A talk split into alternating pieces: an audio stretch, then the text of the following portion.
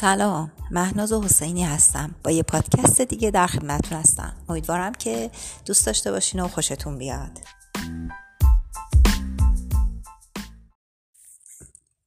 وقتی بچه بودم عاشق بادکنک بودم. امکان نداشت با پدر مادرم به سوپرمارکت برم و برای بادکنک پا به زمین نکنم اولین بادکنکی داشتم و همون روز اول تو دستام گرفتم و محکم بغلش کردم. ترکید. فهمیدم همون اول نباید خیلی دوست داشتنم و نشون بدم. طاقتش رو نداره میترکه.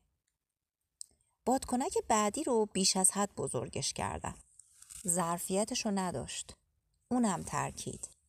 فهمیدم نباید چیزی رو که دوست دارم بیش از حد بزرگش کنم.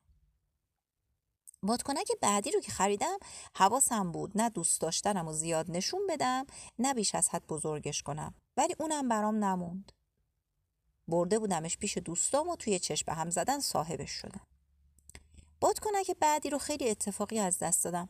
وسط روزای خوبمون وقتی همه چیز داشت خوب پیش می‌رفت افتاد روی بخاری و تموم. رفتم سوپرمارکت محله و یه بادکنک دیگه خریدم.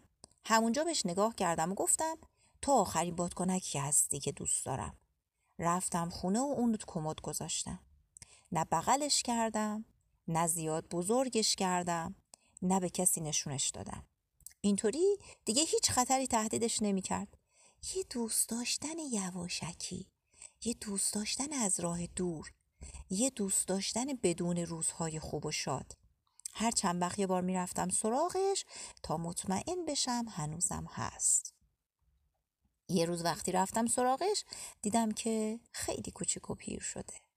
همونجا بود که فهمیدم دوست داشتن رو باید یاد گرفت. به دست آوردن کسی که دوستش داری تازه اول ماجراست. دوست داشتن نگهداری می‌خواد.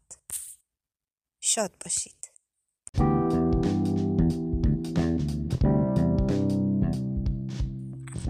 خب دوستان امیدوارم پسندیده باشید و لذت برده باشید و یک کمکی شده باشه که حال دلتون خوب خوب باشه. شاد باشید.